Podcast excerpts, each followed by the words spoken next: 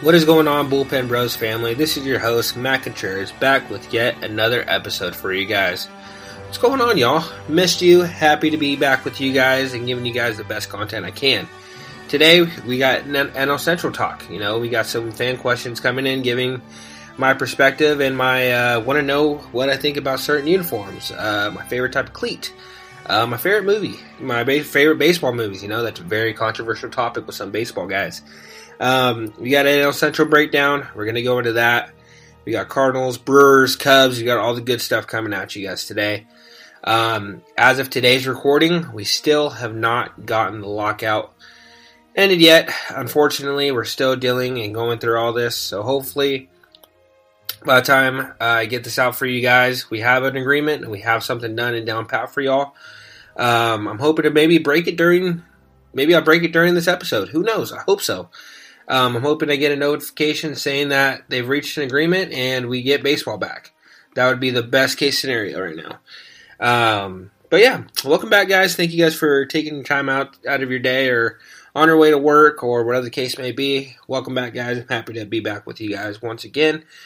Um, my life's been good. You know, we got some, we got work going on. You know, not much going on. I'm just excited. I look. This is my favorite part of my day favorite part of the, everything I get to go throughout my week is looking forward to doing an episode for you guys. Um, other than spending time with family and the girlfriend, um, I love being with you guys. You know, I love talking baseball. I love being able to give you guys my inside knowledge and what I think about certain things. Um, whatever the case may be, guys, and thank you guys for always taking listening. I really do appreciate that. I've uh, been talking with Shay, and uh, you know, numbers have been going good. And I, th- I can't. And that's all testament to you guys, and I really do appreciate that, guys.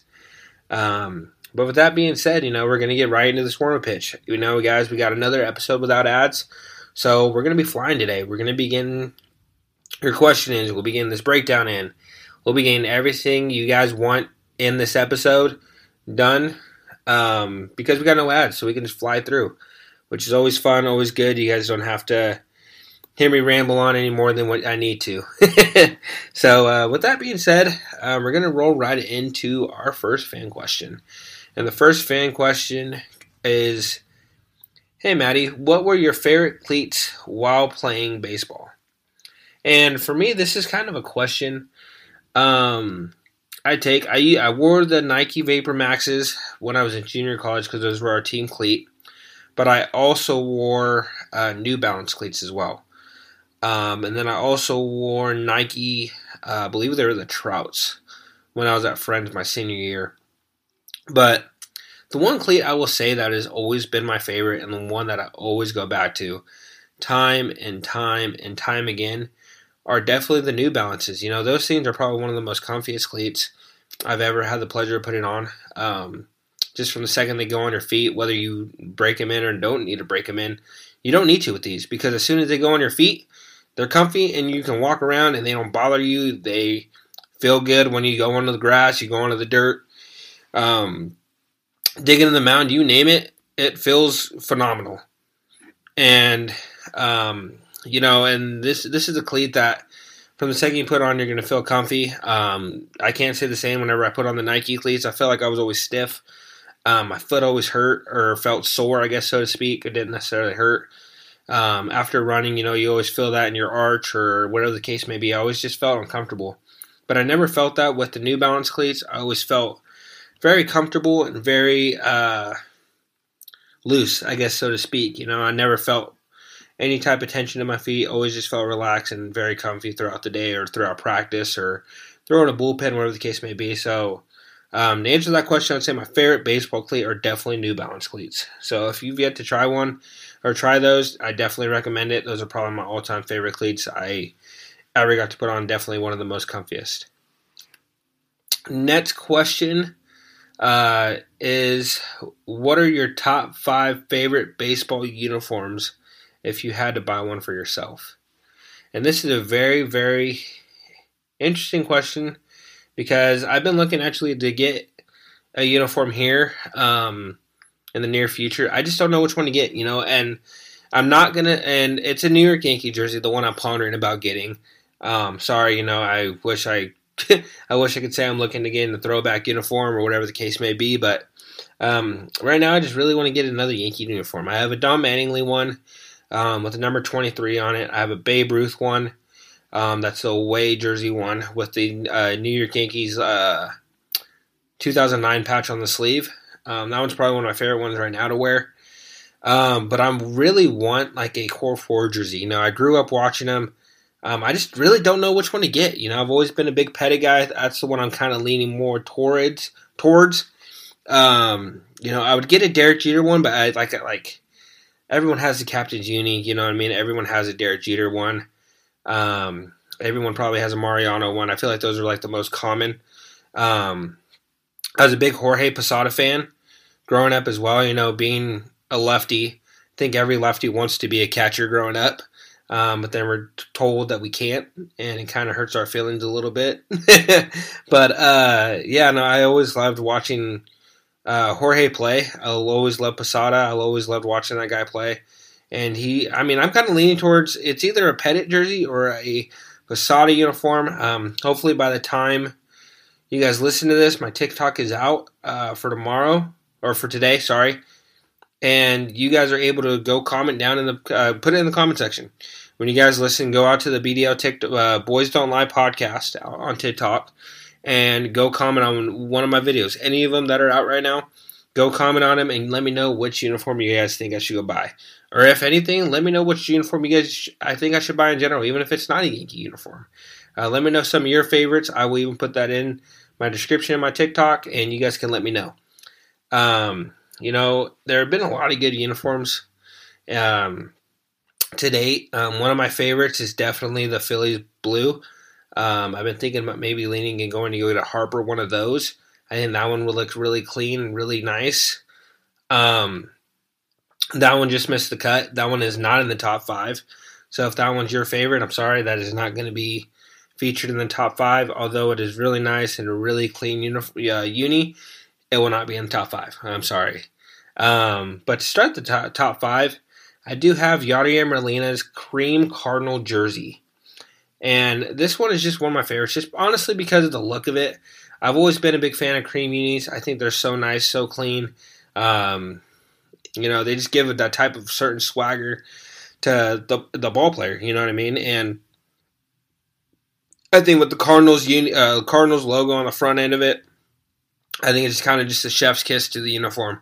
I think it's so nice. And then I go with Yadier Molina because he's been my favorite player to watch ever since I was a kid. Honestly, you know, he's one of the best to ever do it. He is clear cut, probably the best catcher I think we'll ever get to witness, and, uh, at least on the defensive end, not on the hitting end. He is kind of up and down with the bat. I mean, he's had consistent years at times. He's gotten better as of late, um, but definitely one of the best defensive catches we'll ever get to see. I will always remember that game where I saw him do a back pick. He cleaned it backhanded um, on a wild pitch and backhands it, picks it, and guns the guy out of first base without with any ease, with ease. Um, and I never saw another catcher be able to do that. You know, still to this day, I don't think there's a guy out there that can that can compete with Yadi on the defensive level.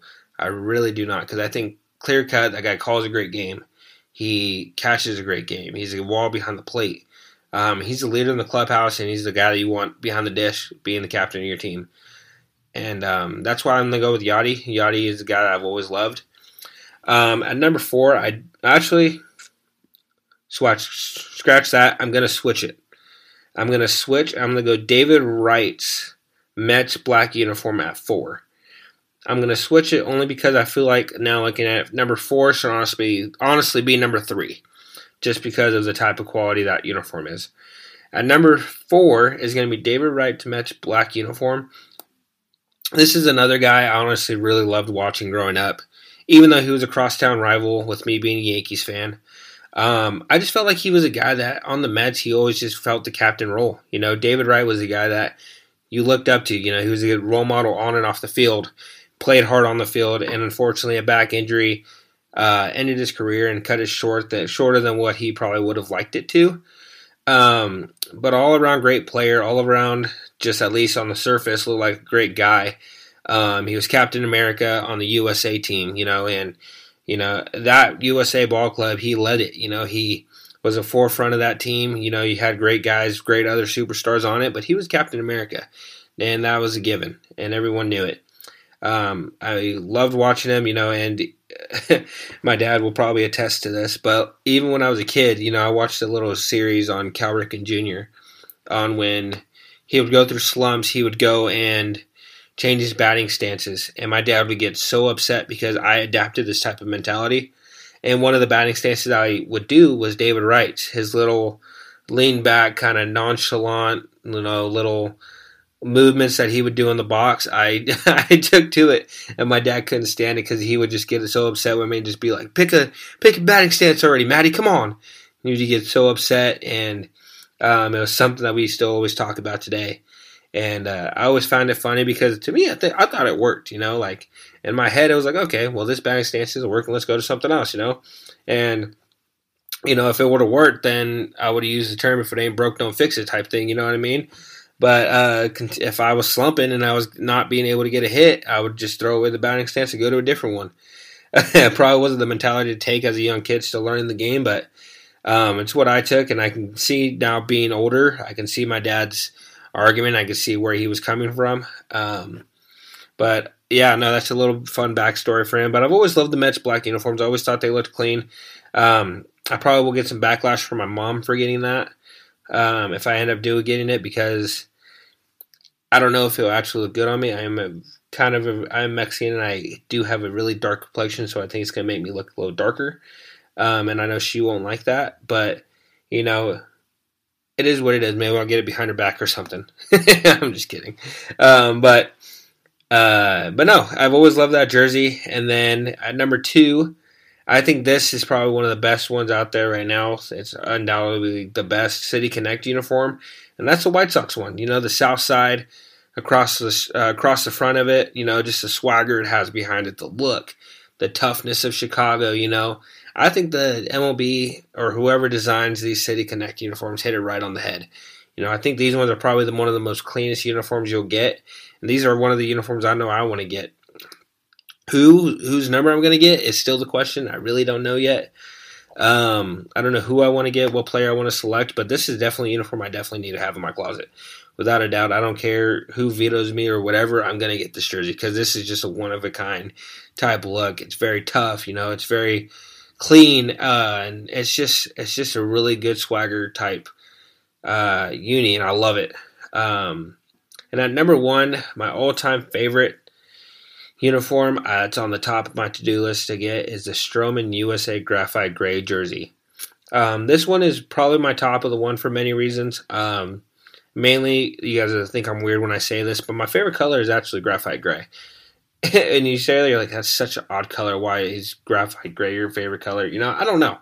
Um, I've always been attracted to that type of color. I love uh, just the look of it, you know, especially when you put it on a USA baseball uniform think it looks so clean. You add it on with the gray pants, and then you have the accents of the red, white, and blue on it. You know, the USA logo across the chest, uh, blue numbers in the back. I think the whole look is just phenomenal. And, you know, I actually got to go to the game where Stroman finished it out against Puerto Rico, and he threw an absolute gem. You know, probably one of the best games I ever got to get. I got a chance to go to, a once in a lifetime type thing for sure. Um, and it was definitely a spur of the moment thing. You know, back when I was this game happened back when I was in JUCO. I believe it was my sophomore year of JUCO, and I can't remember if it was during. It was definitely during season, I want to say, and we had a game either the next day or the following day. And in the spur of the moment, you know, USA won. They were in the championship and we're like, dude, we got to go, right? Like all of our teammates are like, we can't miss this opportunity. It's a once in a lifetime opportunity. So we went on and asked our coach at practice. I believe, I can't remember if it was at practice or we just texted him. And because we had to go, we had to buy tickets. Like we had to know what we were going to do. And we texted our coach, and our coach was like, "Yeah, go ahead. Um, you guys have been playing great. You earned it. Uh, go ahead and go. Be safe. Be responsible, and be smart. You know, obviously in season and being able to go that far. You know, letting your players go is kind of something that not a lot of coaches would let you do, but uh, he was a great coach and he allowed us to do it. Um, and you know, it was, it was, a moment that was really cool and really fun to experience with a lot of teammates that ended up going. Um, you know, even though we were all the way in the nosebleeds, I was all the way in the nosebleeds, all the way up there at Chavez Ravine and Dodger Stadium. Being able to look down the field, experience it, be there with Puerto Rico fans, seeing how into what they were, although the score, like their team was losing, and they were still having the time of their life, you know. And there's not a lot of teams to where, especially in the MLB, to where you'll go to a game and it's like, let's say, like a Yankees versus Athletics, you know, and the Yankees are winning late in the ball game, and uh, you know you're trying to just get into the game, and then maybe a, a, fan chirps at you, whatever, and says something to you. Like you're, it's just got, it's just something that didn't happen at that game. It was a great baseball environment, great time to just be a baseball fan. You know, you got so many stars on the field. You had, you know, you had Baez, you had Stroman, you had Nado, you had Hosmer, you had Jones, you had all these big time names, and you got to see them all in one field. Bring home the gold for the U.S. You know, it was a really, really cool time. Really, really great experience to go and do. And I'm looking forward to hopefully they get it done. I could be able to do it again now. Um, they canceled it indefinitely as of right now, just due to the pandemic, which is completely understandable. Um, but I'm hoping we get to see it back, you know, especially with the Olympics being able to go on and everything right now. I'm hoping we can bring it back and allow um, this type of baseball environment, type of feel to come back into the in the game. You know, because I think it's something that's definitely missed. You know, just being able to get all the countries together, get the best of the best out there, and you know, just essentially just put on a show. You know, play for your country, play for the pride that comes with playing on the front of the uniform. You know, and um, you know, my favorite line is that the name uh, from the Miracle. You know, at the Olympics just behind us. Um, when Coach Herb says that the name on the front means a heck of a lot more than the name on the back. You know, that couldn't be the I mean, it couldn't be any more true. Honestly, it comes with any team you play for. You know, you should always be playing for that team on the front of the jersey and not yourself, you know. Play for the guys around you, play for your country, play for whoever you're playing for. You know, it's it's more than just a game, you know, and um, you know, you'll hear a lot of people, I'm sure a lot of you baseball fans and guys people that are listening um, you know, you hear that a lot, you know, but it's it's definitely more than that to a lot of us that are fans because we have that emotional attachment. You know, um, we get wild and we cheer for these teams, and you know, it's just sometimes it's a distressor. You know, it's our it's our way of um, being a part of a different life and being able to in that little span of three hours, you're cheering on a team and you're forgetting all about the past or what's going on or struggles you're going on through your life because you're watching uh, Stroman deal in a game to win the gold medal for the for the U.S. You know what I mean? Um, it's just it's just a an environment and type of experience I really loved, and something I want a jersey to represent that and um, be able to showcase exactly what the game of baseball meant for myself. You know, and um, so that's why that's number one. I just realized I skipped over number three because I had David Wright at three. um, that's all me, guys. Um, but at number three, I guess I will close it out because he is probably one of the best to ever play. Um, and that's the teal Ken Griffey Jr. Mariners jersey. This jersey to me, I think, is just very iconic for the Griffey name. Um, you know, just the look, the whole clean teal look of the Mariners uni, I think runs really nice with the Griffey number 24 and then the last name on the back. Um, you know, I think this is a jersey I really just want to get just to just to have the kid in my closet. You know, he was one of the best to ever do it. I just recently watched the documentary about him. I can't remember if it was a documentary or if it was a series. I think it was just a documentary. Um, showing him throughout his career with his dad, you know, having the home runs, the say uh, the home runs in the same game, and then going through the struggles of being away from family once his dad retired and which ultimately led to him being traded to the Cincinnati Reds to be closer to home. And then going through all that, his injuries, the battles he sustained, um, not being able to stay healthy because he just wanted to play. So he was um, not always being 100%. You know, he was going out there and giving you, giving, putting on the best show we can and playing hard day in and day out, even though he wasn't all the way healthy. And seeing the wear and tear that took on him and then seeing his ultimate comeback to Seattle um, in the end. You know, I think it was really cool to see and very fun to watch um, on the TV and just seeing everything that went down. And I really have much respect, except for the guy, eh, except for the guy that voted him, didn't vote him unanimously into the Hall of Fame, but that's a different story. Um, I really love this jersey, and that's definitely this one's probably definitely tops up there amongst um, my favorite jerseys I want to get. Uh, like I said, it's ranked number three. I did bypass it because the other two, where my whole list was, but it is sitting at number three right now. Um, like I said, the honorable mentions though are definitely the Phillies one. If I had to pick another one, it would probably be. I don't know. Probably the Phillies pinstripe or the Mets pinstripe. I, mean, I think those are always really clean uniforms. Um, oh, the Diamondbacks. Oh, like early 2000s uniforms. The gold and the purple uh, with the Arizona or with the A on the left shoulder. Those were always really really cool. I really enjoyed those. Maybe get like a Randy Johnson one of those. That would be that one would be really sick. Um, but yeah, those are probably like my jersey. All the jerseys I really have always been into, always liked. Um, another one is uh, probably the. I would probably get an orange Miami Marlins uh, Fernandez jersey. I thought those ones were always really nice. Um, those were always the ones like if I was playing like my little cousin and MLB the Show, I would go and pick the Marlins and I would choose the orange unis with the black hat and you know kind of just go all out with it because I thought it was different. You know, the orange uniform something that we never get to see in MLB ever since we've been alive. And then once they re- uh, Marlins did that rebranding, uh, changed their logo, changed their um, uniforms, the color wave, and all that. Like it was, I thought it was really cool. I was a big fan of it. I don't know if many of you guys are. Maybe I'm just a little odd. I mean, my favorite color is graphite gray, so could be could be a little skewed. Uh, take my opinion for what it is. Um, but yeah, no, those are probably my favorite jerseys uh, to answer that question um, that I would buy right now. Um, leading into it, we're going to get into probably a little bit of controversy here. Um, you know, I think every baseball fan uh, has their top five movies that are their go-to movies that they um, can put on and watch time in and time out. You know, I think that goes to any baseball movie for me, though. Um, you know, whether it be bench warmers or um, shoot, I don't know, any baseball movie. Uh, Eight Man Out that's another good one um, that can easily be in this list. Um, but anytime those movies are on, it's always just I have to sit down and watch it, stop whatever I'm doing, and put it on because this is a, those are always just great baseball movies. Um, and these baseball movies, I think, hit differently for a lot of people. And you have your list for your reasons. You know what I mean?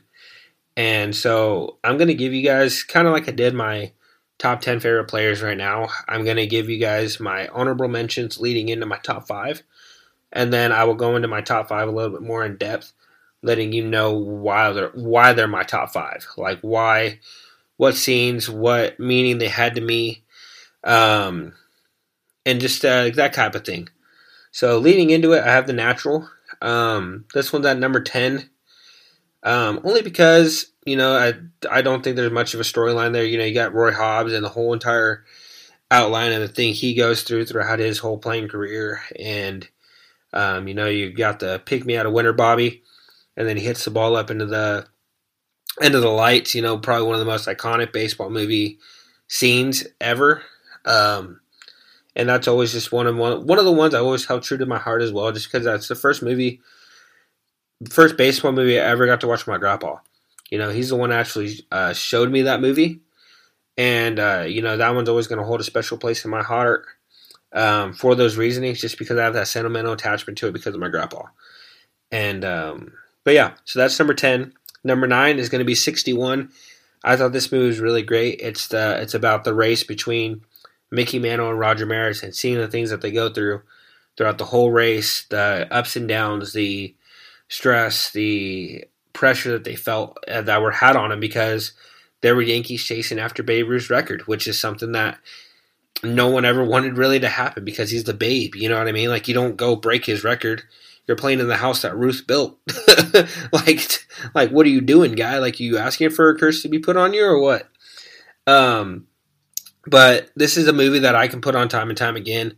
Um, I just love the sequence of it because Roger's just a guy coming from Kansas City. You know, he had put together a great career or a great uh, season with the Yankees the year before and then winning most value or wins most valuable player the year before, and then goes up and then plays with Mickey, and they have this duke it out, the M&M boys, and you know the commissioner wanting to put a rule in place to where it's a single season record, you know, and um, Roger unfortunately died, passed before the rule got lifted to where his record actually stood alone up until Barry Bonds broke the record at 73 home runs, you know, and you know, it's just it's just a really good movie. I think it was just a good documentary to showcase what these guys actually went through throughout that time. And then I'm gonna get a lot of hate probably for this, and I'm sorry ahead of time, but I have at number eight The Sandlot. Um, as much as this movie means to a lot of us that are probably listening as kids, um, you know, with Smalls, yeah, yeah, Benny, um, Ham, and all them, like this movie, I just watched it the other day actually at work. Um, it's one of those movies to where it can be on and I can listen to it on mute and still know exactly line for line what they're saying.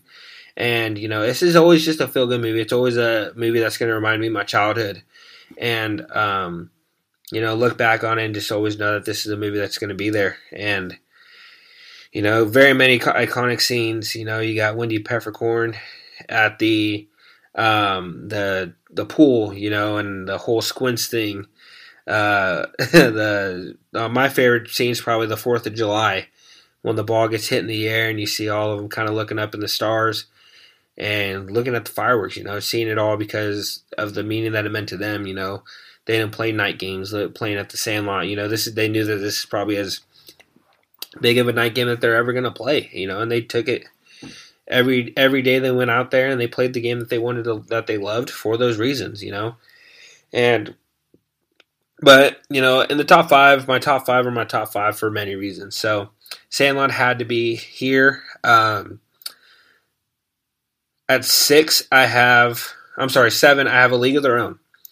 I have a league of their own just because I think it was a good representation of baseball during the war. You know what I mean? And uh, showcasing, you know, some of the things that these women had to go through and the type of thing that in the movie that you know although many of their husbands were fighting you know they stepped up and to provide entertainment basically for us you know they had it rough you know they went and played double headers drove the bus all night just to make it to the game the next morning um, it was just a really good movie i think tom hanks plays a really good role in this playing the manager and seeing him turn his, his life kind of around throughout the process seeing the, how much of a effect the girls had on him um, this is just an all around great movie, and it's a movie I can watch and over and over again.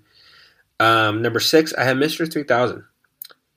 You know, I think this is um, this one's a very interesting movie because you have Stan Ross played by Bernie Mac, and he makes his whole entire life off of his 3000 hit, and then it comes out that he's missing. I think it's it's either a couple at bats or a couple hits that didn't count for whatever reasons because I don't remember what the whole reasoning was. I probably should have looked this up once again, but um, I'm kind of just going off the top of why I wanted to give you guys my true feelings behind these movies on what I thought. So I didn't have any notes down on any of these. But Mr. 3000, Stan Ross, you know, he ends up missing a couple hits for whatever reasons, and he goes back thinking he can go back and get his hits easy. You know, it's going to be easy to go back at my age. You know, I still got it. I can still do these things. I'm Stan Ross. I can do this and he goes back and it's a lot harder than what he thought it was going to. You know, the game's changed. You know, um, back when he played, the well, Brewers had the DH, and now they don't. You know, he had to play the field, and if he wanted to get at bats, that's how he had to do it. Um, and it shows him as a young player. You know, he didn't have the right attitude. He didn't have the right presence. He wasn't a team guy. He was a very self guy, and very conceited with himself, and only did things for the great, greater good of himself, not about the team. And it's really cool to see the type of turnaround he had because I think he realizes that, you know, without yes, I like yes, this record of three thousand hits is something that's really cool to have, something great to be a part of, you know, be a part of that three thousand club. Um, but ultimately, it doesn't mean anything if you don't have people around you to share with or have people around you at all. And other, and I think he learns that character and the virtue of team play is honestly bigger than self. You know, you can be all about yourself, do what you can for your team, but it's ultimately all about your team and the character that you show on and off the field. Being there for a teammate, you know, being that light to others, being that role model, busting your butt time in, time out, hustling on and off the field, you know. And I'm kind of, going off track and going into character type things that coaches look for. But honestly, I think that's what this movie shows. At least it's what it showed me when I first saw it. You know, it showed that you know, you need to be a teammate and not care so much about what your accomplishments are. You know, help people around you, help people around you be better. Because ultimately, if you're better, if you help someone else be better, your team's just going to be that better off for that. You know what I mean? So, Mr. 3000, I think, is up there shortly because I was on the top five, just how much it showed me and built myself up as a person who I try to portray as a player. And um, but yeah, so that's going to be my honorable mention. Now we're going to get in the top five. Um, at number five, I have Major League. I have Major League up there because I think this movie is just very funny. You know, it's it's something that always provides a good laugh. It's a very mature movie. Um, for if you're a young listener listening to my podcast, um, be sure to get parental supervision for this. But um, it's a great movie. Uh, all around great film. You know, you got Charlie Sheen in there who plays Wild Thing, and then you got just a bunch of other characters. My favorite is still the spring training scene, you know, when they all arrive and Cerrano shows up and you know, they're like, who the heck is this guy? and then Wild Thing pulls up on the bike, and then you got, uh, you know, just uh, just the way they're all coming in is just a freaking funny, you know. And um, you know, University of Arizona does a really good job, really good bit of this, and I thought it was really funny the way it all was all portrayed um, with them doing it. But that's number five. Number four, Field of Dreams. I think this is just an iconic staple in baseball film um, with Kevin Costner, the guy that plays literally every baseball role, and is just an all around great actor, you know. And uh, he builds a his farm is doing bad already as it is, and he gets this vision or hears a voice in his head telling him to build a baseball field. If you build it, they will come. And the people that come are the White Sox that got caught for the cheating scandal. You know, shoeless Joe Jackson and how they got banned from baseball. And you ask him, hey, can I bring my friends here? Next day they come out, uh, or actually, sorry, builds a baseball field. He comes out, and my me and my dad always joke around. It's probably one of our favorite quotes that we get to say with to one another. Um, back when I was playing, he always thought he can hit me. And so uh, we would always use uh, the quote, see if you can hit my curve. because it was just such an iconic quote. And then Shoeless Joe ropes it right back at him. You know, it's just a really good, feel good type scene, you know, and it's something my dad, dad and I always joke around with. And um, it's just a movie, like I said, has a sentimental, sentimental attachment to me just because I know it's a quote that my dad and I have always said to one another. Um, but it's just all around a great film, you know, and um, Kevin Costner does a great job in it, you know, and getting everything, um, you know, from the effects of it, you know, the field. Now they made a, a game out of it in MLB. Have the Field of Dreams game to where they actually built a replica almost essentially of a life size Field of Dreams. And now real major league players get to play out there out in Iowa and it's a really cool thing. I, I and I thought it was a big thing that the MLB started doing is just growing the sport, getting more people involved in it. You know, I think it actually ended up being like one of the most viewed um, games throughout the whole year. I think it was. Um, I think I want to say it ranks up there like it's either the top one or in the top three. I want to say. I know it had a very high rating um, when it when it happened um, with the Yankees and the White Sox. Unfortunately, my Yankees lost in that game, which upset me because it had a very lot of emotion in it after hitting a home run the inning before. Oh man. Um, anyway, we're not going to get into that. I don't want to cause myself any more emotional damage than I already have at being a Yankee fan. But uh, but yeah, no, they're definitely at number four. Um, number three, I have Moneyball. Moneyball is up there just because this is a movie I can watch over and over again. You know, um, I thought it was very interesting just watching because I never knew this. You know, I read the book um, before seeing the movie, um, and just knowing the type of things that they went through as far as you know going away from the norm. You know, and knowing that Billy went out there and tried to get the money from his owner to go out and build a better team, get him closer to that that type of championship type caliber team. But the owner was just uh, honestly just didn't want to give him any more money than what he already had you know, and he, you know, you see in the scene the Moneyball, he says, you know, I need you to be okay with making a team out of the money you do have, you know, and getting guys that we can afford. And he, Billy was like, I get that, but if you just give me a little bit more, I can get you that guy. And that's when they end up losing out on Damon and Giambi Isringhausen. You know, they end up losing all these big name guys that were on that A's ball club. You know, but then they are able to piece together a great ball club. You know, you end up bringing in Ch- uh, Eric Chavez. You know, you have uh, Jeremy Giambi you bring in, David Justice, you know, Scott Hatteberg. And my favorite scene is still that whiteboard, uh, like when they're going over and they're discussing the three names that they're going to bring in to replace Damon and Giambi. And um, and they're sitting there. he's like, "Oh, David Justice, Jeremy Giambi." They're like, "Who?" And then uh, they go, "Scott Hatteberg." He goes, "Who?" Exactly. Sounds like an Oakland A already.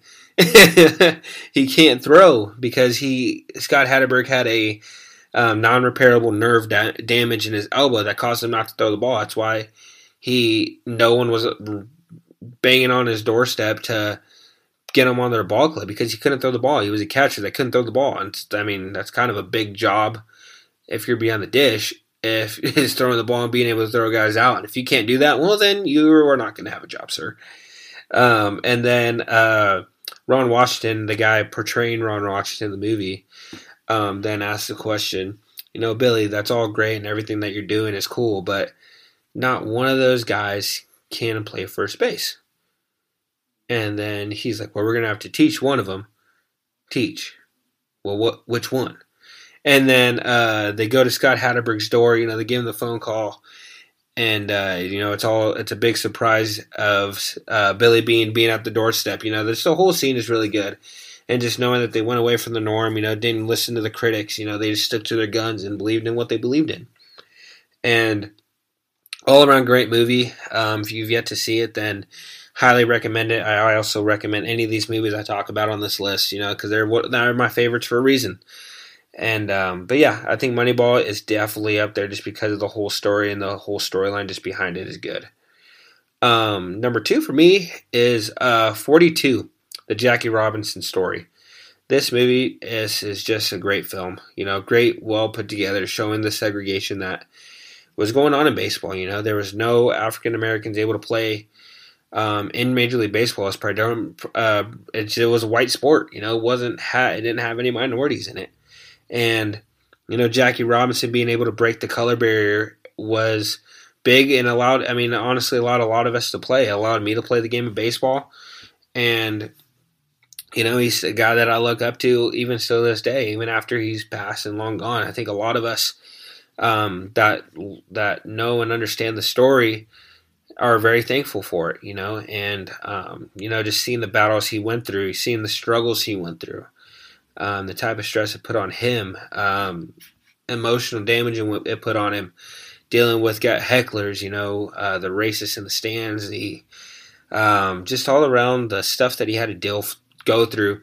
I don't wish upon anyone, you know, and um, luckily we're able to play the game of baseball now, and and it's ultimately due to him, you know. And the, this film's definitely, I think, does a great job showing that, and um, it's just a great film all around and it's definitely one of my favorites. Um, and I can watch this movie time and time again, just because it always is a really good feel good movie. Just knowing that he's like, you know what, you give me a number on my back, and I will give you everything I have. You know, just showing that type of guts and type of uh, toughness it took to go out there and do what he did. That I don't think anyone else other than that would be able to would have been able to. Um, so I'm very thankful for that movie, and I love that movie just because of what it provides for a lot of us and understanding what the type of thing that he had to go through. Although it probably didn't show everything he went through, because I wouldn't doubt there were some things in that. Excuse me, sorry. I wouldn't doubt there are some things that they weren't able to show on the big screen, you know, and um, you know, and it's unfortunate and it's very sad. Um, but I'm very grateful that you know because of him I was able to play the game I love and allowed a lot of us to be able to play the game we love. Um, but moving on, uh, this is another very mature film. So uh, my number one is Bull Durham.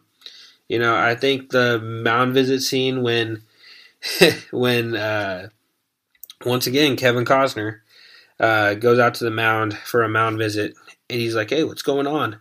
And the pitcher is kind of all up in his head because his old man's in the stands. he's like, it's your old man. He's seen you pitch a thousand times. Like basically just telling him to get over it. And then the first baseman comes over um, and is like, he's he goes, hey guys, don't throw me the ball. My glove has a curse on it. And he's and he's like, here, give me the dang, give me the dang glove. I'll take the hex off of it.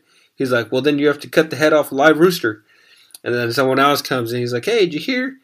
Millie and so and so got engaged, and then the whole whole mound visit just continues to go on. The head coach sends a pitching coach out there, and then uh, he's just like, "Hey, what's going? What seems to be the problem?" Well, so and so is all up in a wad because his old man's here. So and so has a hex on his glove, and then no one seems to know what to get Millie and so and so for their wedding gift. And then the whole entire conversation goes on, and I just always find it to be very funny. I've seen that movie time and time and again to where it's just one of my favorite ones. I watched it on multiple bus rides at uh, FC at Fresno City College and then at Friends University. You know, they were always just movies that we would always put on on bus rides just because they're very iconic. I feel like they're just great feel good movies um, that always give you a good laugh. You know, and that's ultimately what we always look for whenever we look for a film is to give us that type of feeling, emotion and the feeling going on throughout a movie and the type of thing that um, you know drives us to want to watch movies as it is. You know, it's to uh, express emotion. These movies that I have listed all do that for me. You know, they're all funny. They're all very. They can be serious at times, but ultimately they're all funny movies and they're very good feel good movies. So if you have yet to see any of those, I would recommend giving that a listen. Um, but yeah, with that being said, guys, that's going to conclude um, my top five favorite baseball movies, I guess, essentially top 10. Like I said, Eight Men Out was very close to making the cut as well. Um, I think that's a really good movie as well. Um, and then also, let me know also if you guys have any other favorites. You know, same thing as goes for the uniforms. Let me know what your favorite movie is, or hit me up on social media and let me know what your favorite movie is. I'd really be intrigued to know and um, know your guys' thoughts on these type of things. Um, but with that being said, y'all, we're gonna get right into uh, the NL Central breakdown. You know, we got a division that was basically a two-team race this last season, with the Brewers and Cardinals taking it or taking it down to the wire. Um, five games separating these guys. Very close battle all the way to the end. Um, but yeah, uh, Brewers ended up winning the division 90, uh, with 95 wins, 67 losses. And then the Cardinals came in second at 90 wins and 72 losses. The Reds came in third at 83 and 79. Cubs came in fourth at 71 and 91. And the Pirates ultimately came up at the bottom, going 61 and 101. Oof. 101 losses. That's a rough one to go by. Um, but with that being said, we're going to get started with the Pittsburgh Steel or Pittsburgh Steelers, excuse me, Pittsburgh Pirates. Um, you know, like I said, they didn't do very hot last year, and honestly, I don't see that trend really taking a turn um, this season. At least, I don't think that they're going to be a team that's competing. I think they're just a team that needs to just continue to rebuild. You know, they got some guys up here such as Bryan Reynolds, Hayes. Um, you know, they got some talent up here that they can build around. I think they have um, took a step in the right direction as far as just trading off guys and being able to get guys back for them and with and I think they're just going to continue to do that. To be honest with you, I think they have a guy um, in the bullpen right now, David ben, uh, Bednar. That's um, a guy that they can sell on. You know, I think that he doesn't stay with the Pirates for long. I think that's a guy that the Pirates eventually are going to move off of and use as a trade piece to go and get more prospects because I think that's what this team needs to do is just continue to rebuild, continue on the the trend you're going on. Um, and just getting prospects back for the future, you know, and being able to build this team to be competitive here in the near future. Um, I see Bryan Reynolds' name tossed around in a lot of trade rumors. I'm going to go ahead and shut that down. That is probably not going to happen. Um, and if it does, then I'll be absolutely shocked and be taken back once again, um, like they as a trade that's going to go backfire on them, such as the Chris Archer trade, where the Rays got Shane Baz, uh, Tyler Glasnow, and Austin Meadows for Chris Archer. Like that's the type of reaction I'm going to have from that.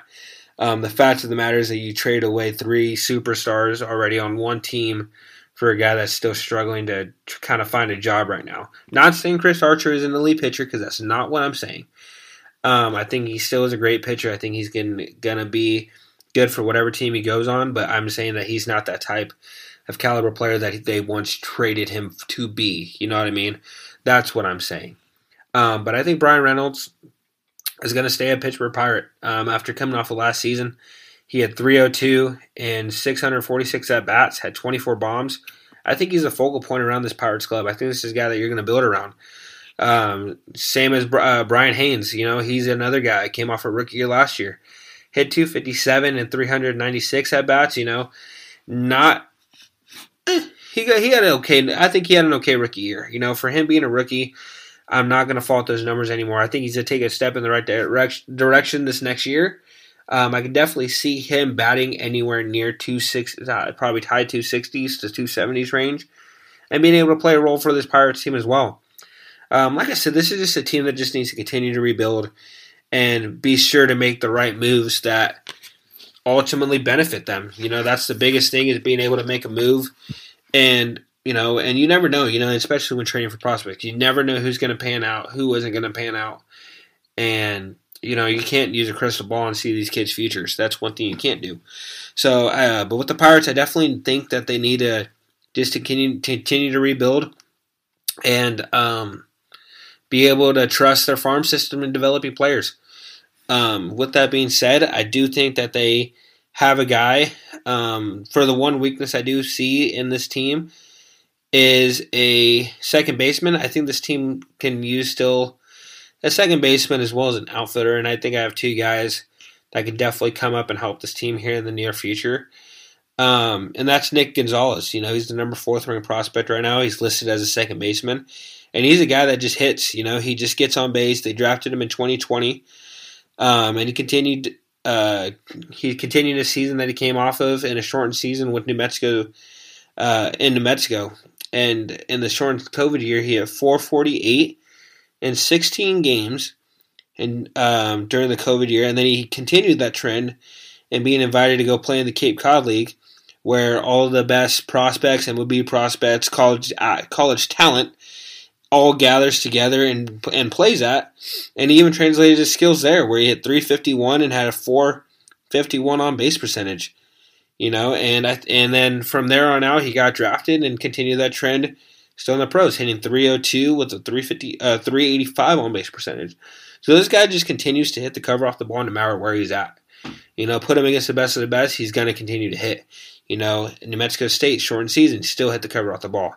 Comes to the pros, 80 games, hits the cover off the ball.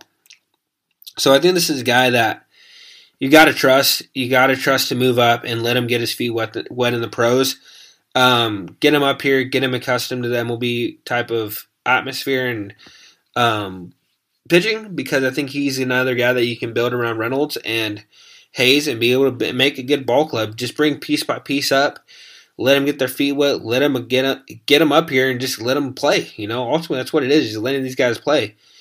And then um, another guy I got is a guy I had the pleasure of sharing the field with. He is a Pirates number 23 prospect, Matt Fraizer. Um, I got I had the pleasure of playing with Matty um, at Clovis North High School back when I was in high, um, back when I was playing at Clovis North. Um, this guy is probably one of the most natural athletes I think I've ever seen. Um, gets great reads off the bat. You know, covers so much ground in the outfield. Has a pretty good arm. Um, fast. Has a great plate discipline. You know, he'll draw his walks. He'll get on base. And recently, he's he's shown to be hit the long ball here in this last season. Um, but you know, even when I was facing him in air squads, there's not a time where I would face him that he wouldn't make uh, adjustments pitch by pitch. And I knew this guy, I knew Matt was special. You know, I mean, same with his brother. Him and his brother always had great play discipline and knew how to make in game adjustments when needed. But Maddie was just something special. Maddie was something different to where, you know, you can throw him a fastball and he'll, you know, maybe foul it back to the backstop or um, be late on it. But I guarantee you he's not going to be late on this next one. You throw him another one, he's going to be on it he's going to be ready.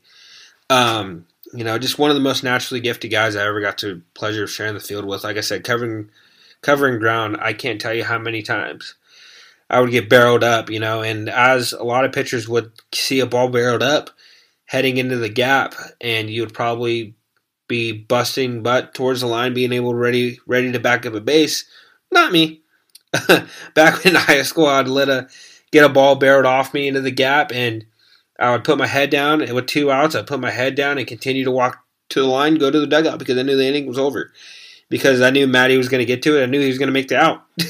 so I mean, he he provides that type of confidence out in the outfield to where, you know, you know the plays that shouldn't be routine are going to be routine, and he's continued to showcase that. I think that's why he's he's earned a 23 uh, ranked prospect ranking is because of that. Um, but the Pirates drafted him back in 2019 with their third round selection, I believe it was. And uh, coming out of University of Arizona in 75 games in high A ball this last year, he had 20 home runs and had a 314 batting average with a 401 on base percentage. And then that earned him another call up uh, to Double A, where he did not slow down. In 37 games, he hit 288 and had an on base percentage of 356 like I said, Matt's going to hit and he's going to do everything he can because he's a competitor. You know, ever since I when I got the pleasure of playing with him, that's what you saw. He didn't like to lose, and he was going to go out there and compete, no matter what the score was or what the situation may have been. And he's continuing that same trend into the pros. You know, and I wish him nothing but the best. With that being said, Matt, we're going to be rooting for you, brother. Um, good luck this next season. Once season does start, um, good luck and go ball out. We'll be rooting for you. With that being said, y'all, that's going to lead us into now discussing the Cubs.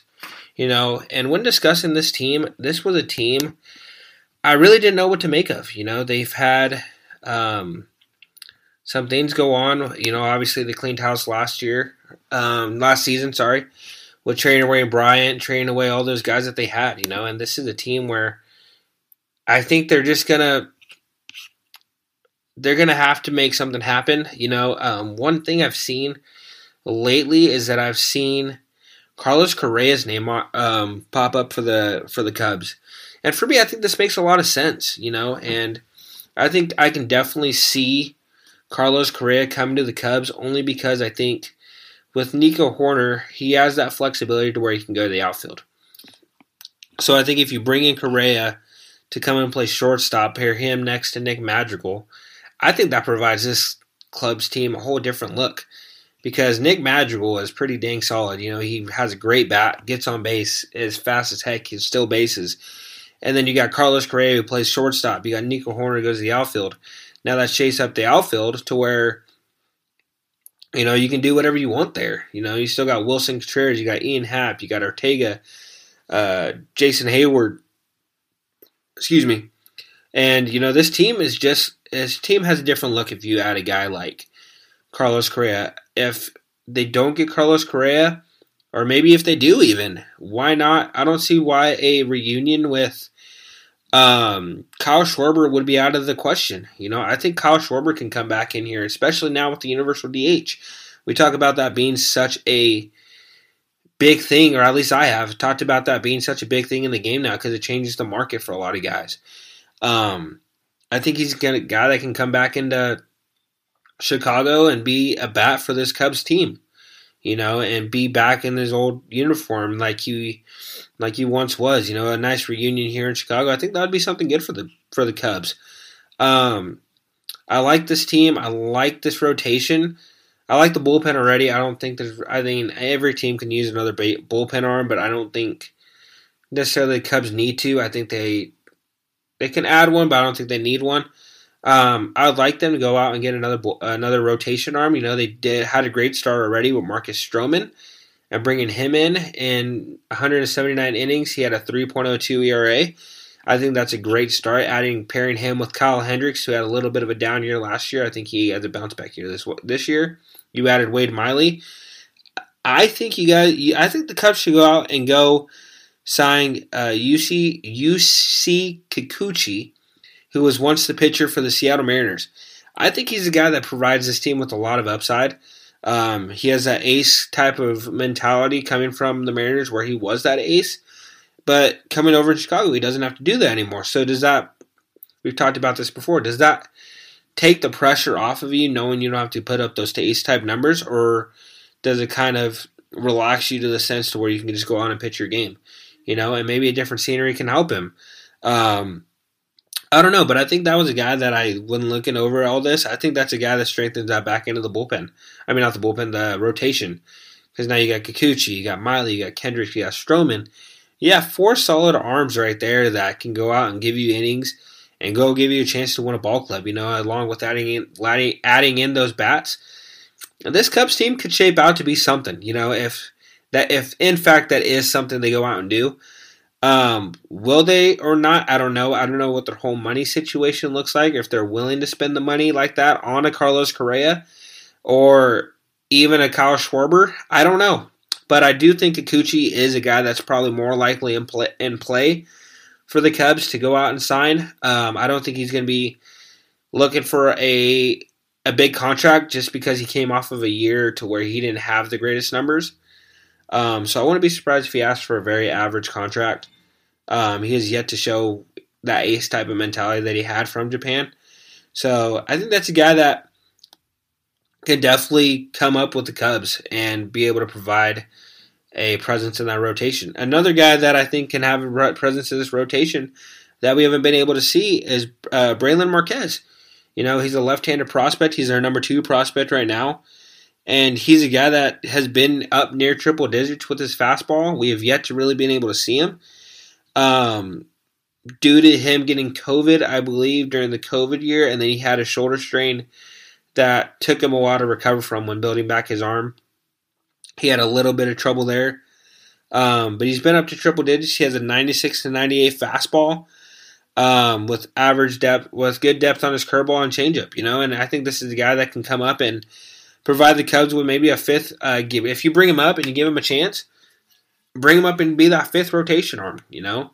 Put him behind these veterans that know what they're doing. Let him learn from them and get him up there and just to see what he can do. You know, he's your number two prospect for a reason. You got to give him that chance to be able to grow and do something special for you guys. So I think that's something. I think that's why I said I think these Cubs, this Cubs team is just very intriguing because you can go a whole lot of different directions with this team, and it's just a matter of what they want to do. What do they want to seek out and do? Do they want to be competitive, or do they want to kind of sit back and kind of see what they get from certain guys, and then maybe next year go out and do make a big splash somewhere? I don't know.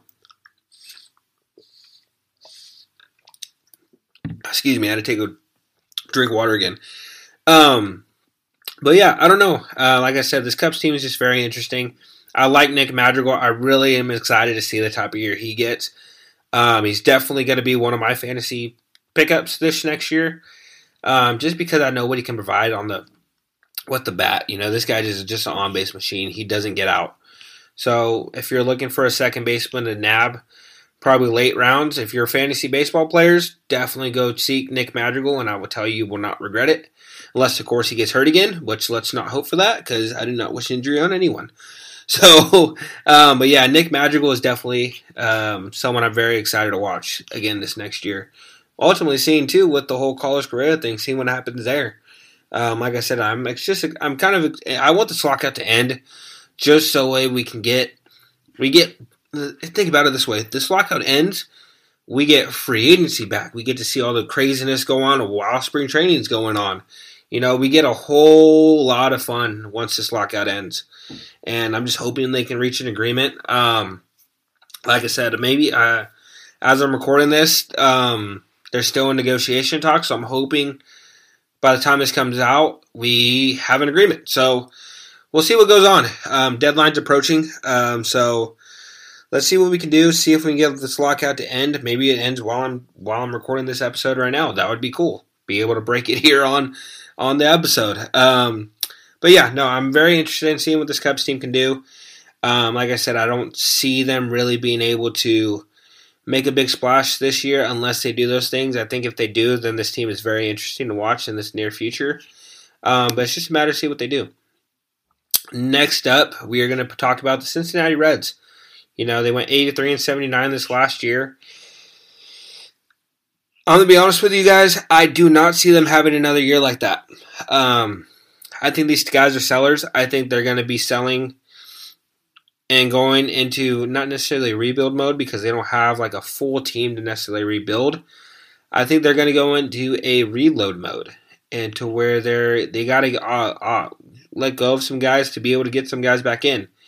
Um, I think one of the guys that I think they need to let go of is honestly Mike Moustakas. I think that guy has a big salary and is getting paid a whole lot of money for honestly very minimum production.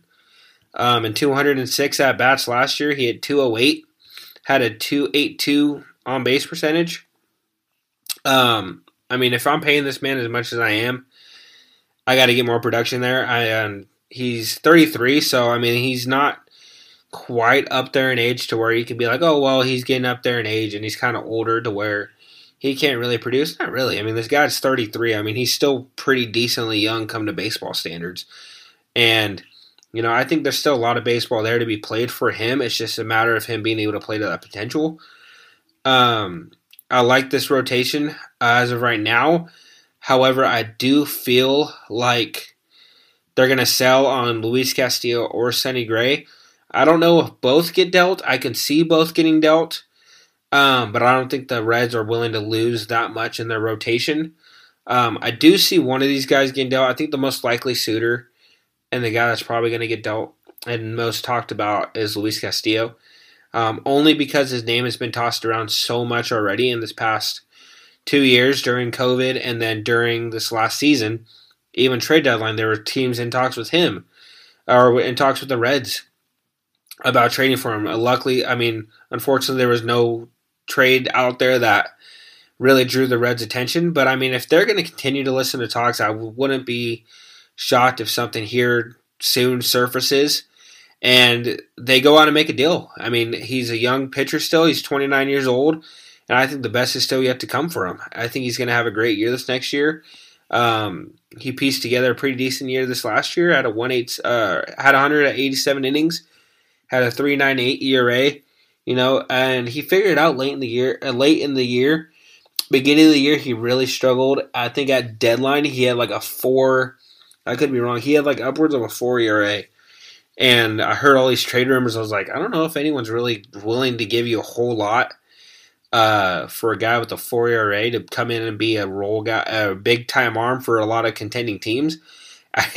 and I think that's why the Reds didn't trade him because I think they saw the type of value he was going to prov- like providing at the time to where they wanted to wait wait for him to build that back up. And I think he did that, trending in the right direction at the end of last season to where now they can actually go out and get um, the type of value that they want for him. I think there's a team out there that's going to pay the right price for him. Um, I think the same goes for Amir Garrett. I think there are a lot of teams out there that need a bullpen arm, and I can see them selling on him. Who they could sell him because he had a bad year last year. You know, he had 47 innings thrown, he had and he had a 6.04 ERA. You know, and that's definitely not Amir Garrett. I mean, when you hear that name, you probably think of the raw rawness and the fights that he's been in. But I mean, that's just the competitor in him, I think. And um, you know, I think the Reds are going to sell him possibly and be able to try to see what they can get for him because they have another. They have a lot of other bullpen arms here, as in Art Warren, Luis Cessa, and Lucas Sims that they don't necessarily need Amir Garrett, Amar, Amir Garrett, and they have Justin Wilson. I don't remember if they just signed him or if he was there last year. Um, but that's a lefty that can come in and replace Amir and be able to take those innings away.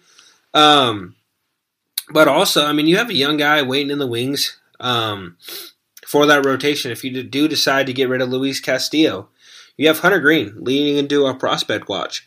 Hunter Greene has been talked about ever since he got drafted. Honestly, um, he was upper 90s back when he got drafted. Now he's 98 to 102.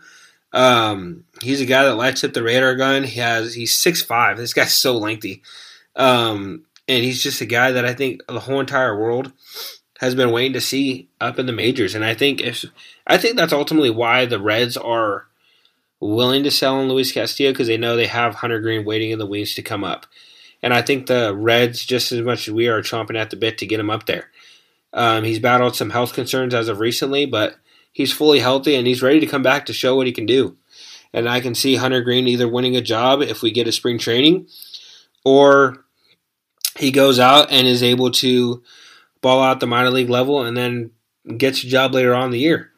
Um, that's definitely something I can see as well. So with the Reds, like I said, I don't see them being as competitive as what they were these past few years because I think they're just in that spot to where they need to figure out what they have and be able to know where we need to build, what pieces we need to build around, um, who do we need, need to build around, what are we going to do with Joey Votto in the future? He's 38, um, still a decent hitter, but what are we going to do once he's done? You know, we got Suarez, um, we got Moustakas who's on a deal. You know, like what are we going to do? You know, and I think that's where the Reds are at, just trying to figure out where they're at as a ball club in a whole.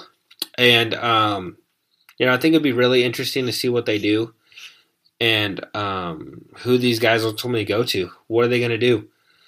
Um, but with that being said, y'all, we're going to jump right into the St. Louis Cardinals.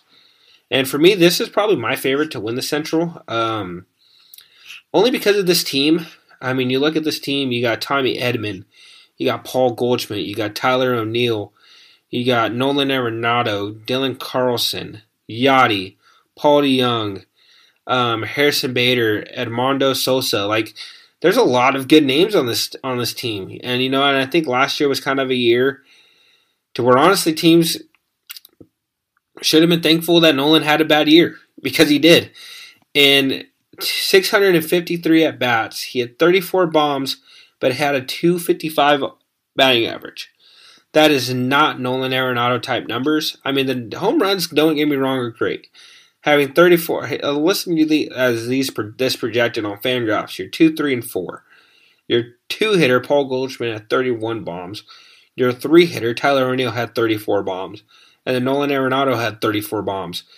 I mean, talk about freaking power out of your two, three, and four hitters. I mean, but the only difference is Goldschmidt hit 294 and Tyler O'Neill hit 286. Imagine if Nolan Arenado hit near that type of average this Cardinals team is completely different. And to be honest, I think this team is my front runner because Nolan Arenado is not going to have that same type of year again. I wouldn't be surprised if at the end of this at the end of the season he is in the talks for NL MVP. I'm going to say that now. I will get into my way too early uh, NL MVP, AL MVP, and all that coming up in a later episode once we get all this breakdown stuff done. But Nolan Arenado, I think, can come back and be a top ten player in this in the major leagues because I think this is I think he had a down year, and I think he's going to come back with a vengeance. I can see him be having another uh, big year with the homers and the average. I think that he puts it all together this next year. And then with this rotation, you got the ageless wonder, Adam Wainwright. You got Jack Flaherty. You got Steven Matz, Dakota Hudson, um, Miles Mikolas. I think is how you pronounce it. I don't know.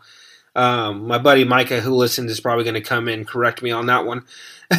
but um, I mean, this this rotation is really good as well, you know. And um, you know, you got Wainwright, who, like I said, is the ageless ageless wonder. Does it? He's forty years old and still is providing you with a 206 innings and a 3.0 ERA. Like, who's doing that?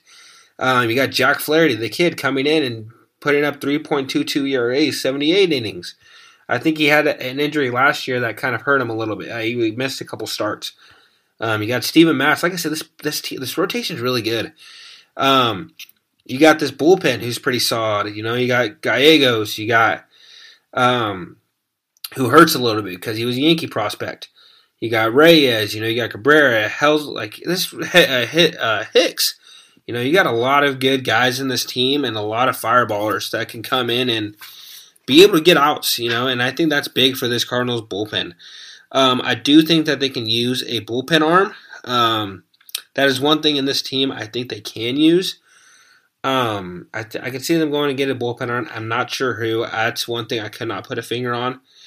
Um, I thought Orion Ryan Tepera probably would fare kind of decently in this bullpen um, be able to shore up that that setup role and be able to provide some comfort there. Um, but other than that, I, I, mean, I really don't have much for this team. Like I said, other than a bullpen, um, this team I think all around is just solid. I think this team has a good makeup and is going to make a run for the title again this next this next year because of Nolan Arenado in the year that he's going to have. Goldschmidt had that same type year. I think um, in the COVID year had a down year. I want to say. Let me see. Let me look at what he hit in 2020 because I know he had.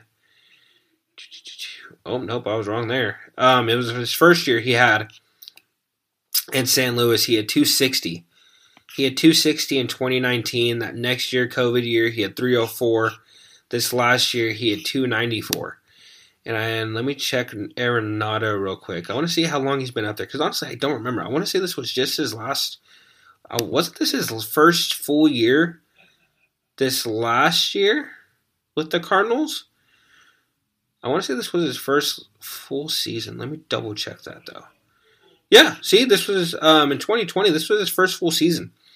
You know, and he had come came off a year with the Cardinal or the Rockies to where he wasn't doing much either. But I I think it's similar as Paul Goldschmidt, you know, having that different scenery and being able to come in from a different team, getting your feet settled in, you know, getting accustomed to a new type of team, a new type of environment. It's a little different. Um, you know, so hitting 255, I think that's similar to Paul Goldschmidt's down here that he had as well.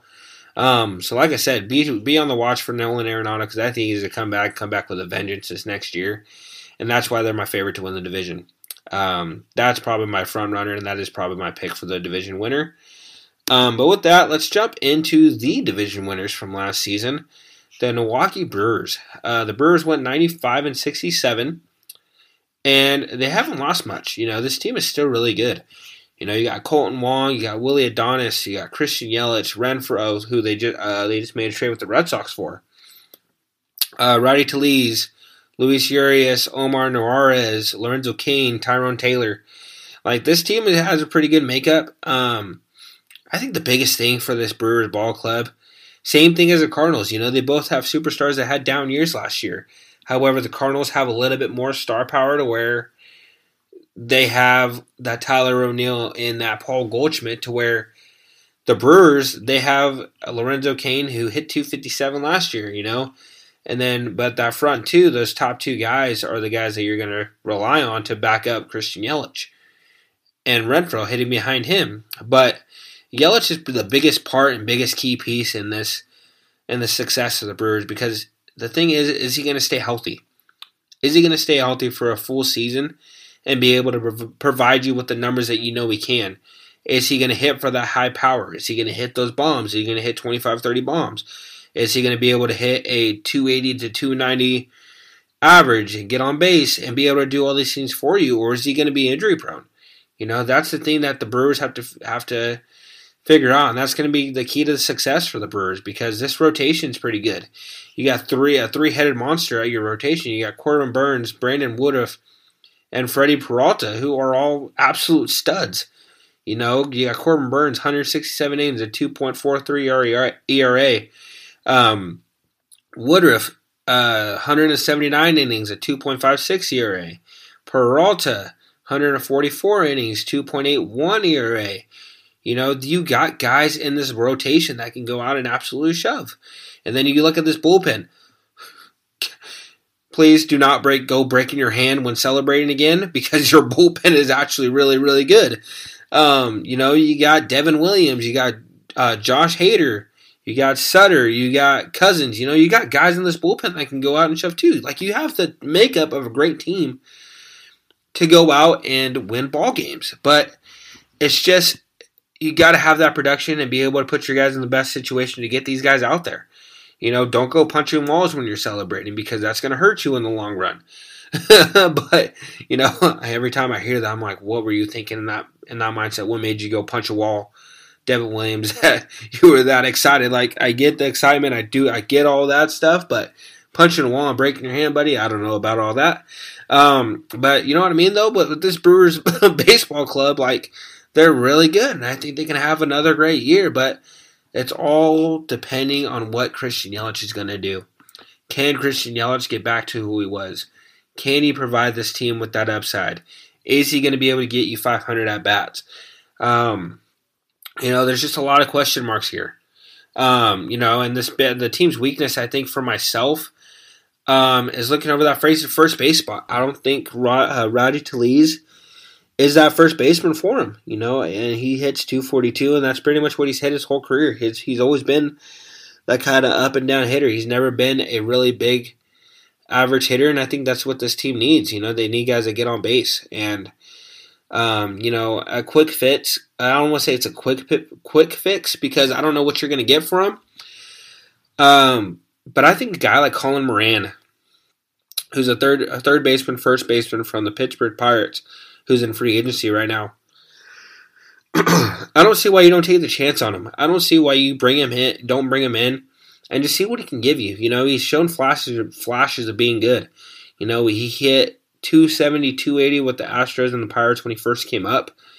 Um, but being in Pittsburgh, I think Moran just kind of got tired with the scenery, knowing that you're not going to be competitive and you're still in a rebuild process. Um, but like I said, if you, I mean, scenery can elevate someone's game, and I think if you bring in Moran, I think he can give you that type of boost at first base, potentially being in that division, knowing the division already. Um, I think he can have an upside year. I think he's a quick fix to where if Tellez doesn't work out, you have Moran, you can plug in there and just kind of see what he can do. Maybe he can catch fire and put together a really good, a really good season to where he hits 270, gives you a couple bombs, um, provides some offense for you. You know, plays a solid defense, um, is able to step in and be able to roll, uh, be able to be a role guy for you. Um, I think that's a guy they can even even take a look at. Um, but leading into their prospects, I have a guy that you know stole stole a lot of baseball players' crush. You know, their TikTok star that stole every single baseball player's heart.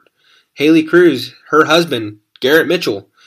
Um, he's an absolute stud. You know, she married a a pretty dang good baseball player. um, draft pick out of UCLA. You know, this guy can absolutely rake. Tears the cover off the bat and or tears the cover off the ball. Sorry. Um, but with this team, the thing is with him, um, he just got he was recently drafted during COVID. Um, but the thing with him is just I don't know where he's gonna fit in this ball club because he's the number one prospect and his ETA is 2022. The thing is with that though, if he's expected to be up in the pros is 2022, where's he gonna play? Because you have Lorenzo Cain out in center field, you have Yelich in left, and you have Hunter Renfroe on right. You know, maybe you can move Renfroe down to play first base. I know Renfroe played first base um, a couple times with the Red Sox. Um, but I even went in and looked at a lot of these guys' positions and been like, yeah, maybe they can. Maybe one of these guys have played first base somewhere down the line. Nope, none of them have ever played a lick in the infield. So I don't know if Mitchell has any experience playing the infield. Um, but he's 6'3". He has a very tall frame.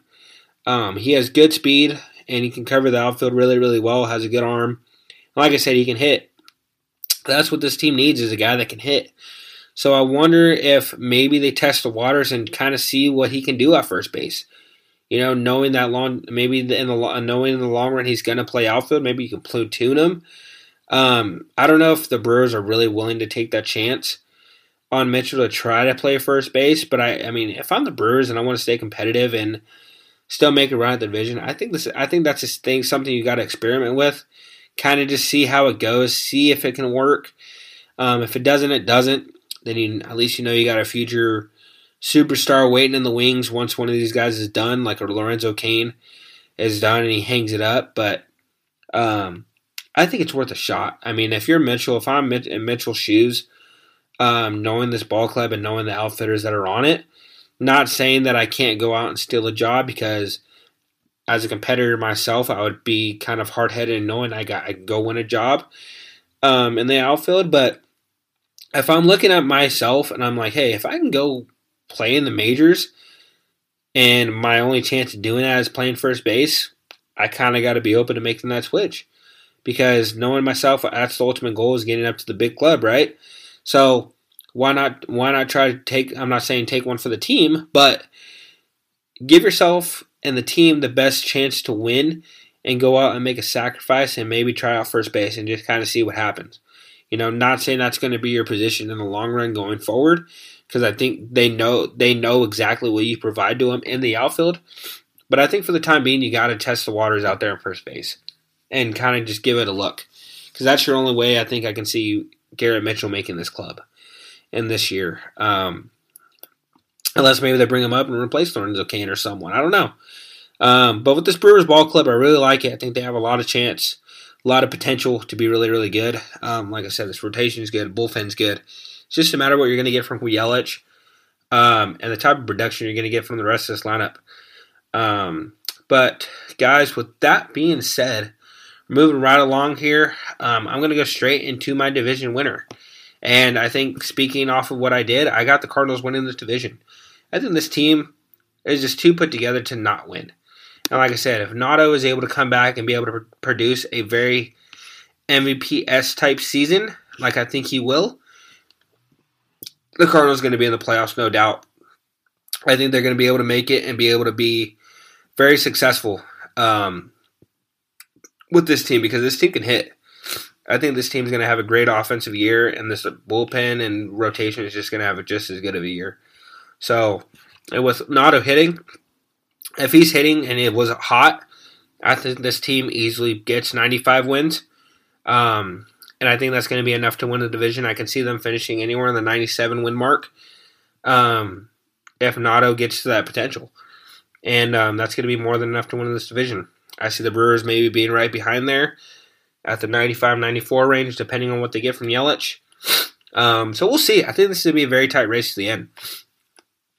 Um, but yeah, so I got the Cardinals being my division winner. And guys, we're coming we're coming up at the near end, so stick with me. Um, you know, you guys, thank you guys for sticking with me this long. I know it's been how how far are we into this recording? I don't even know how much how far are we into this right now because I kind of been just been looking at my notes.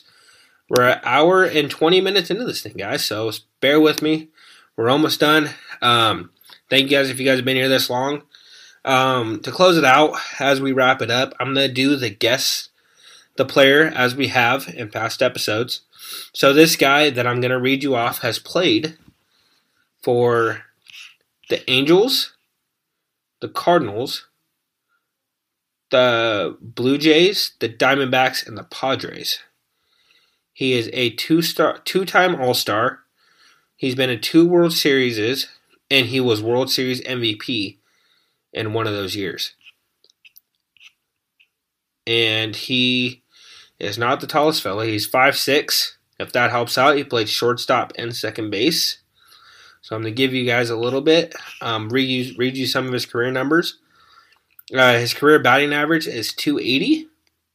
In his 10 years of playing, had a, playing he had a th- uh, .345 on base percentage and made two All Star games, like I had mentioned. So if you can guess this guy, I would be very shocked. But this is one of my guys that I always looked, I always liked playing with in video games. You know, I played with the Angels a couple times um, back when it was 2K6, and you had Ch- oh, I shouldn't say, I shouldn't have said that name because I could have used that one. But you had Chone Figgins, uh, this guy, and you had a couple other guys on that ball club during that 2K6 video game that I love to play with. Golly, Chone Figgins, who remembers that name? I doubt very many of you guys remember that name. I only remember him only because I played, like I said, 2K6 all the time, and I would play with the Angels. Um, but yeah, no, I mean, I think he's more known. This guy's more known for his career with the Cardinals and what he was able to do for them. Um, and with that being said, the player is David Eckstein. You know, the guy was 5'6, 170 pounds, and he provided a lot of punch. You know, he did not let his height affect him went out, played the game hard, played the game right, and was a hustler on and off the field. You know, he did the right things right. Being at five six, he knew he had the odds stacked against, him. He didn't let it bother him. He still went out there and made a great career for himself. And he's probably one of my favorite players to watch, and or was one of my favorite players to watch uh, whenever the Cardinals were on. You know, and um, he was a great. I uh, believe he was a part of. Did they win the World Series? I believe they won the World Series, didn't they? If I'm not mistaken, I thought they won the World Series. Yeah, yeah, they had to have if he won World Series MVP. Um, he won a World Series and then uh, had a great career. Um, but yeah, with that, guys, that's gonna do it for me in this episode of Bullpen Bros. Thank you guys for sticking with me this long. I know I can't be easily listening to me ramble on for an hour and 20 minutes, but thank you guys for t- sticking with me and continue guys to show me support. Thank you guys. I appreciate and love all you guys. I appreciate you guys always listening in, tuning in every Tuesday and listening to me. Um, be sure to look out for a TikTok. I will be out with one of those this week. Um, I unfortunately was not able to get two out last week like I had said I was going to. Hope you guys enjoyed the one I did put out. Um, if you guys like that, let me know. Go like up the one I made, and then um, just show some love to it. Show some love to TikTok. Go live the go give all the boys a follow on their socials. Twitter, Instagram, TikTok, you name it. All of our socials are out there. If you click on, I believe, um, go to my personal profile, Matt22 Contreras. You look, click on my Instagram. It will take you to my the link tree for the show, and the show will take you to our link trees of all of our social medias to where you can follow Shay, Sam, Owen, Tim, all of us. Everyone that's a part of BDL, all of our socials are there, so be sure to go give that a follow. And if you're not already, go and follow the BDL TikTok. Boys Don't Lie, the podcast TikTok. We put content, we're trying to put content out every day as much as we can. Um, life is still getting to us to where we're kind of a little bit busy. Some of us are able to get it out, some of us aren't. So we're trying to get you guys as much content as we can. Um, go listen to all the guys' shows coming out this week. Um, you got the one of one, you got the mansion, you got the BDL, you have um, the Owen show with Tim and Owen. You know, this there's a lot. We got a lot of great shows for a lot of different people on this channel. Um, so be sure to continue listening, guys. We appreciate it a lot. With that being said, y'all have a great rest of your day, afternoon, night, whenever you guys listen to this. Have a great rest of your day. I love y'all. Appreciate y'all. God bless, and thank you.